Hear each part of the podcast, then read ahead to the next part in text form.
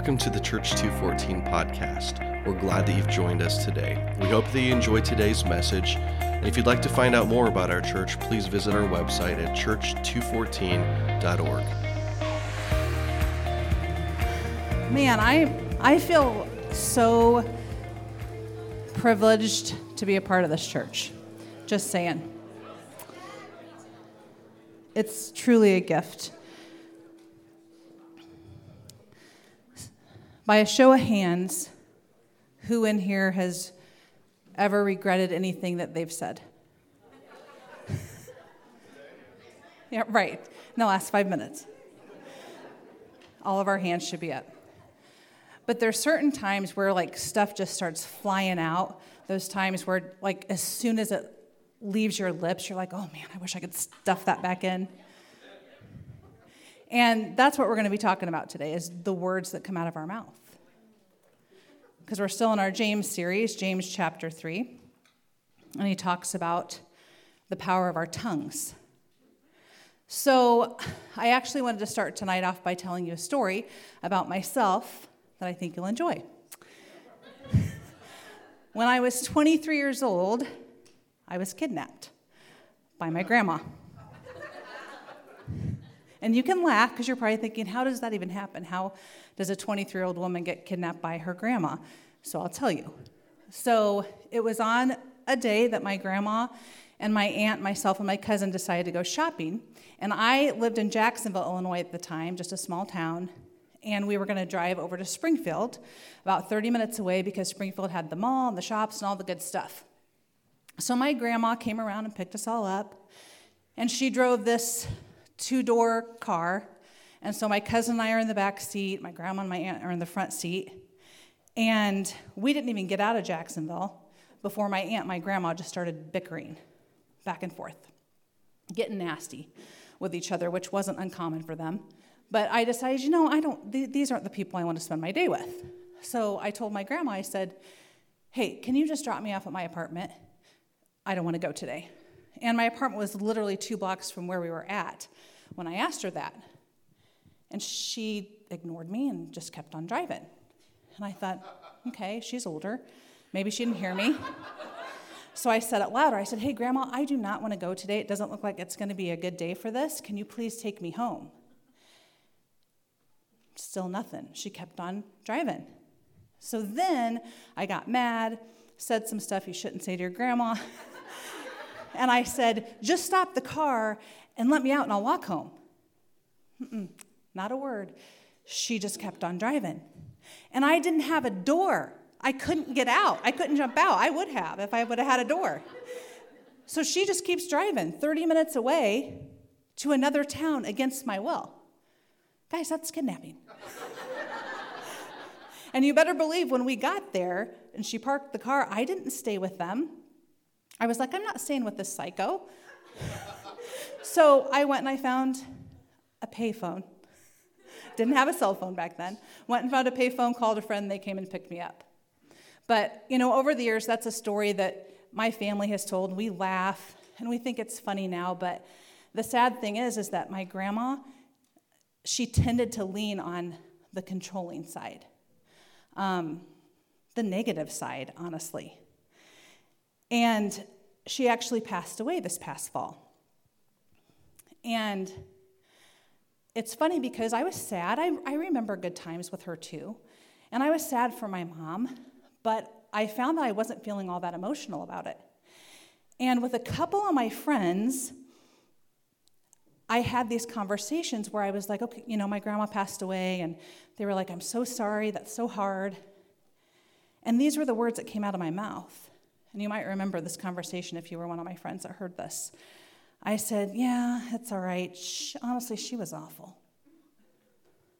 I may as well have just said, I'm glad she's gone. I mean, those were the words that were coming out of my mouth. And you better believe that the Lord did not let that slide. Over the next weeks, over the next months, he just kept poking and prodding at me. And literally, those words just kept going over and over in my mind. And then verses started coming to my mind. And one in particular is Luke chapter 6, where it says, A good man brings good things out of the good stored in his heart. An evil man brings evil things out of the evil stored in his heart, for the mouth speaks what the heart is full of. Whew. Man, that convicted me because I thought, what on earth is my heart full of that I'm speaking about my dead grandma this way? Bitterness is what that is. Unforgiveness, maybe some resentment. And then God is so good, He also gave me a revelation. And He showed me that my grandma wasn't awful, she was just broken. And I don't have time to tell you her story, but she had a story. And she was broken, and out of her brokenness, she did things that were hurtful, she did things that were wrong. And broken people break people. Hurt people hurt people. And listen, that's not necessarily an excuse for people who are hurtful, right? There's times in our lives we might need to actually distance ourselves from someone who's toxic or negative and always bringing us down. That's okay. We can do that. But what happened for me is I actually ended up falling to the same thing I didn't like about her, being negative. And as Christians, there comes a time that we have to take responsibility for our own selves, for our own brokenness, for the stuff coming out of our own mouths. And we got to start seeking God and His Word. What do you say, Lord? What are you saying about this? Something's not right. Or we're going to end up being the broken people that break people. And many, many times, the breaking of ourselves, the breaking of others, happen because of our words. And for many, many years, my words were so negative and honestly dishonoring towards my grandma. And our words hold the power of life and death. Psalm, I'm sorry, Proverbs 18:21. Death and life are in the power of the tongue. Death and life are in the power of our tongues. But here's what happens, I think, for a lot of us. We end up, we, we try to justify why we say the things that we say, why we feel the way that we do about certain people. I mean, I could easily justify to you why I felt that way about my grandma. But the problem is, once you become aware of the truth, and the truth is that my words have power, your words have power, the power of life and death, that should actually change things. That should change everything. But see, we become so complacent, we don't apply God's word to our lives. And James, the brother of Jesus, he knew the power that our tongues can wield. So we're going to dive in here. Turn to James chapter 3. We're going to start in verse 3 and read through 12. If we put bits into the mouths of horses so that they obey us, we guide their whole bodies as well. Look at the ships also. Though they are so large and are driven by strong winds, they are guided by a very small rudder wherever the will of the pilot directs. And so the tongue is a small part of the body, yet it carries great power. Just think of how a small flame can set a huge forest ablaze. And among all the parts of the body, the tongue is a flame of fire. It is a whole world of wickedness, corrupting your entire body. It can set your whole life on fire, for it is set on fire by hell itself. For every wild animal on earth, including birds, creeping reptiles, and creatures of the sea and land, have all been overpowered and tamed by humans, but the tongue is not able to be tamed. It's a fickle, unrestrained evil that spews out words full of toxic poison. We use our tongue to praise God, our Father, and then turn around and curse a person who is made in his very image. Out of the same mouth, we pour out words of praise one minute and curses the next. My brothers and sisters, this should never be. Does a spring of water bubble out with both fresh water and bitter water? Does a fig tree produce olives or a grapevine produce figs? No. And you can't draw fresh water from a salty spring. And I thought, man, my words were pretty salty about my grandma for lots of years. And honestly, if I were to examine my heart, pretty salty about other people. And my words actually should be like a fresh drink of water to people, to myself. But see, my tongue can be set on fire by hell itself. When I read that verse, I was like, whew, seems a little strong. So I looked into it, And it actually was meant to be strong because the Greek translation for the word hell here is the word Gehenna, which is a combination of two Hebrew words that mean Valley of Hinnom. And the Valley of Hinnom was a place that was just outside of Jerusalem, where in the Old Testament they did child sacrifices to Molech, to, to their false gods, to Satan. So, what a strong statement. This vivid picture that James is painting here of what kind of evil that our tongues can unleash. Death and life are in the power of our tongues.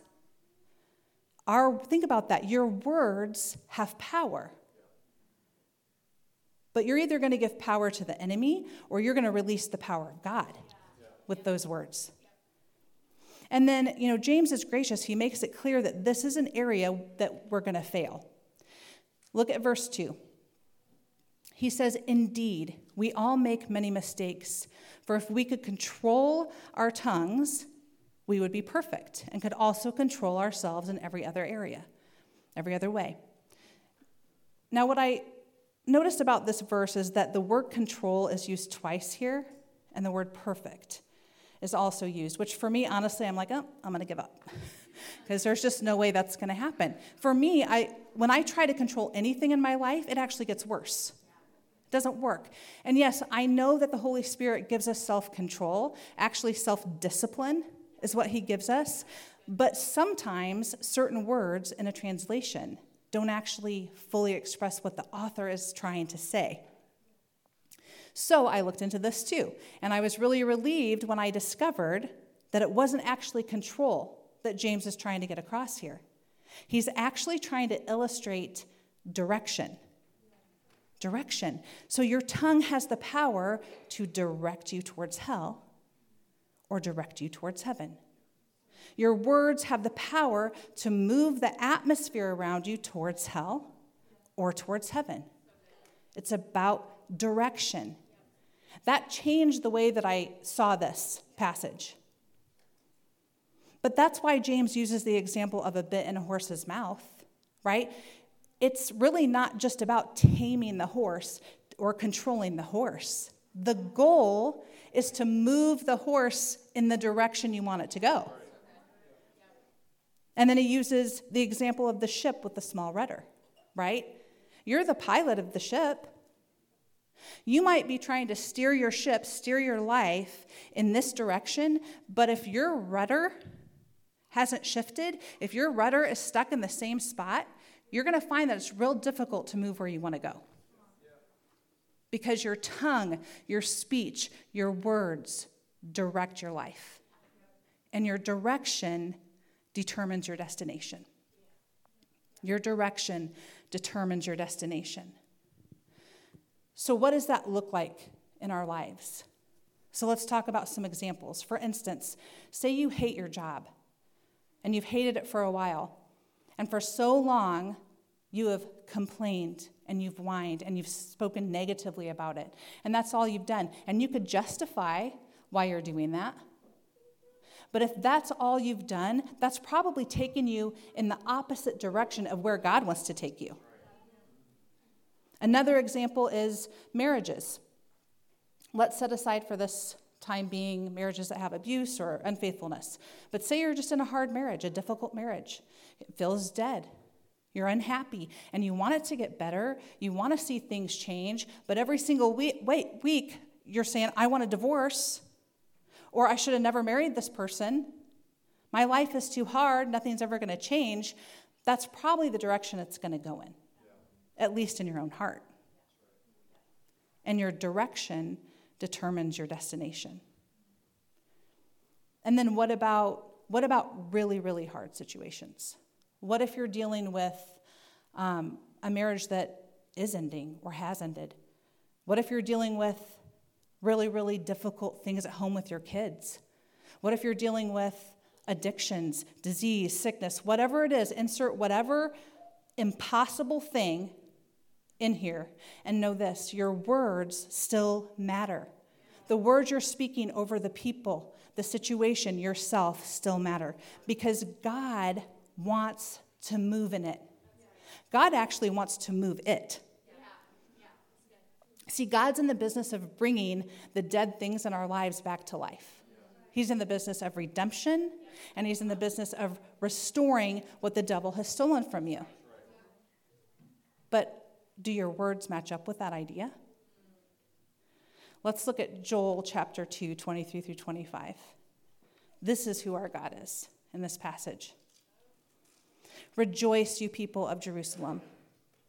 Rejoice in the Lord your God, for the rain he sends demonstrates his faithfulness. Once more, the autumn rains will come, as well as the rains of spring. The threshing floors will again be piled high with grain, and the presses will overflow with new wine and olive oil.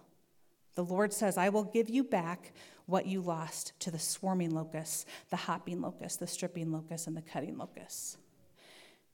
Now, I know what happens with things like this is there's, there are people that'll say, well, you're taking that verse out of context.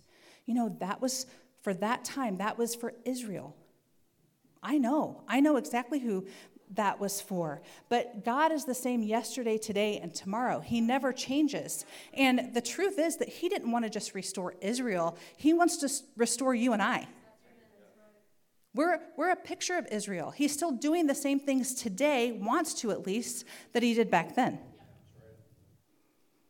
The things that the enemy meant for harm in your life, God wants to turn them for good. He wants to turn them to glorify himself. And the words you speak are either going to direct you in the direction of his promises and his goodness, or they're going to direct you to hell itself. And your direction determines your destination. Listen, sometimes we're prophesying and we're declaring and we're proclaiming and speaking things that are actually taking us in the opposite direction of where we want to go. And I know that there's some of you here tonight that you get a little nervous with that prophesy word. But listen to this prophesy means to make inspired declarations of what is to come. Inspired declarations of what is to come. So, who or what is inspiring your words? Is it God's word? Is it His truth, His promises? Or are you being inspired by something else or someone else? Because your words are setting you on a course. Your words are directing you, and your direction determines your destination. Okay, turn to Ezekiel 37.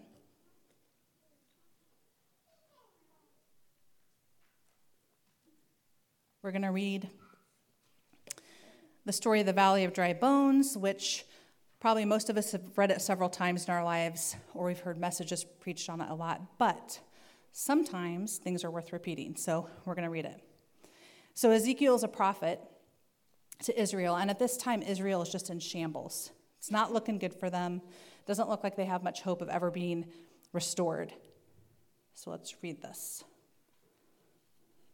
Got to put my glasses on. okay. The Lord took hold of me, and I was carried away by the Spirit of the Lord to a valley filled with bones. He led me all around among the bones that covered the valley floor. They were scattered everywhere across the ground and were completely dried out. Then he asked me, Son of man, can these bones become living people again? O sovereign Lord, I replied, you alone know the answer to that. Then he said to me, Speak a prophetic message to these bones and say, Dry bones, listen to the word of the Lord. This is what the sovereign Lord says Look, I am going to put breath into you and make you live again. I will put flesh and muscles on you and cover you with skin. I will put breath into you, and you will come to life. Then you will know that I am the Lord. So I spoke this message just as he told me. Suddenly, as I spoke, there was a rattling noise all across the valley. The bones of each body came together and attached themselves as complete skeletons. Then, as I watched, muscles and flesh formed over the bones. Then skin formed to cover their bodies, but they still had no breath in them. Then he said to me, Speak a prophetic message to the wind, Son of Man. Speak a prophetic message and say, This is what the sovereign Lord says. Come, O breath from the four winds, breathe into these dead bodies so they may live again. So I spoke the message as he commanded. Verse 4 Then he said to me, Speak a prophetic message to these bones and say, Verse 7 So I spoke this message just as he told me, suddenly as I spoke. Verse 9 Speak a prophetic message to the wind, Son of Man. Speak a prophetic message and say. Verse 10 So I spoke the message he commanded. God didn't say, Look at these bones and complain about it. He didn't say, You know, look at these bones and give them a piece of your mind. He didn't say, Look at these bones and tell me how hopeless it looks. No, God said, Speak and prophesy life. Speak and prophesy breath into these dead things, into these lifeless things. But what we do is we tend to look at the dry bones in our lives and we allow our tongues only to speak what we can see in the natural. Amen? That's a good word. And what we do is we end up doing what James says in verse 10. So blessing and cursing come pouring out of the same mouth. See, that's why we can come here on a Sunday and we can shout and we can pray and we can sing, He is a God of miracles, and we're coming out of the grave and we get excited, may, might even get on our knees. And then we go home and we end up speaking and prophesying the exact opposite over situations in our lives when we should be prophesying and speaking life over every impossible thing we are facing. So, do you have an impossible situation in your life? What are the dry bones in your life? What are the hopeless things in your life? Because I believe that the things you feel most hopeless about are actually the things God wants to breathe life into. But you will have to speak to it. You will have to prophesy to it again and again and again. Because look, when you read Ezekiel 37, those bones didn't just pop up, restored all at once. There was a process. First, there was a rattling noise. So, as you start to prophesy and you start to speak over and breathe life into these dead things in your life, you're going to start to wake some stuff up. Then all the parts that were separated came together. So, as you continue to speak and you prophesy life over these things in your life, you're going to start to feel like things are coming back in order. Then the muscles and the tendons and the nerves formed over the bones. So, as you continue to speak life, you're going to start to feel some strength come back into you. You might start to feel some movement in your life and feelings in your life where maybe they've been absent. Then the skin formed over the bodies. So, as you continue to speak life, it'll cover it. It'll continue to cover that and hold everything in place. And you don't ever stop. You don't stop prophesying because remember, he even said they still have no breath in them. So God said, prophesy again that they have breath so that they can live. The praises and the promises of God should continually be on our lips. If we Christians believe what we say we believe, we should daily be speaking to the hopeless things in our lives and to the hopeless things in other people's lives and to the hopeless things we see happening in America and the world because our words have power. And no, I don't think it's going to be easy. You know, James tells us we're going to fail, we make mistakes. And I just failed the other night. We had our first living room night for the ladies, and we went around the room, and it got to me, and I introduced myself, and I told a little bit about Joel and diabetes, and I asked for prayer. And I said I would love some prayer that the insulin pod company that, that he wears, the pod, that they would come out with this new system because it would just help manage his diabetes so much better. And Sarah Skolaski was like, I'll pray, I'll pray. and she said, You know, I'll, I would love to pray for Joel because the Lord's really put him on my heart lately to pray for his healing. Man, in that moment, in my head, I thought, okay, there's something wrong here. I'm praying and asking for a new pod, and she's praying for healing. That was so convicting for me in that moment. And I realized that for a while now, my words have been lining up with what I can only see in my natural, with my natural eyes. And remember, our words determine our direction, and our direction determines what? Our destination. So, what's the destination I see for Joel? I had to ask myself that. What's the destination I see for him? So I decided, okay, it's time to change course. I'm going to move my rudder and I'm going to bring it into alignment with where I want the ship to go. And in this particular situation, the destination is healing, right? Not just a new insulin pod, but full healing of his pancreas. Where the cells in his pancreas, there's a rattling, there's a shaking going on, there's a waking up that's happening. And that's going to happen by the power of God, but also because of the power of my words.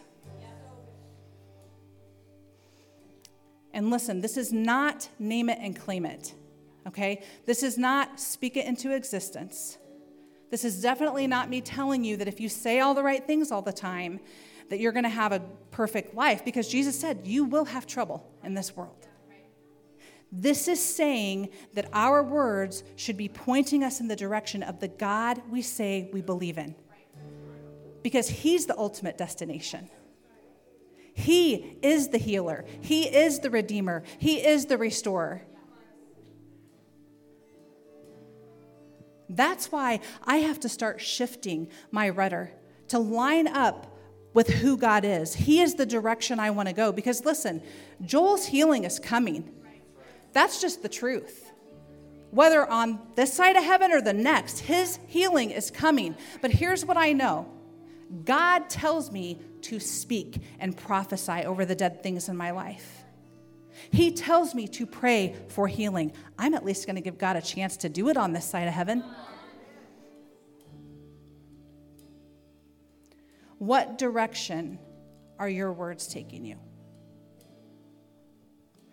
Do you have a valley of dry bones that you've been looking at and you don't know what to do anymore? You don't know what to say anymore?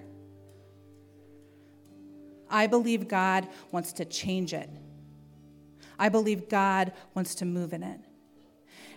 And so, as we close, this is what I want to ask of you. If you have an impossible situation in your life, I want you guys to come up. I don't care how many are up here. Come up during this last song. Listen to the words of this song. Fix your eyes on Jesus and who he is. Shift yourself to focus on him. He's the direction we all need to be going. So, whatever it is, I would just ask that you come up lay it before Him and ask Him, Jesus, show me how I start speaking to the dead things in my life.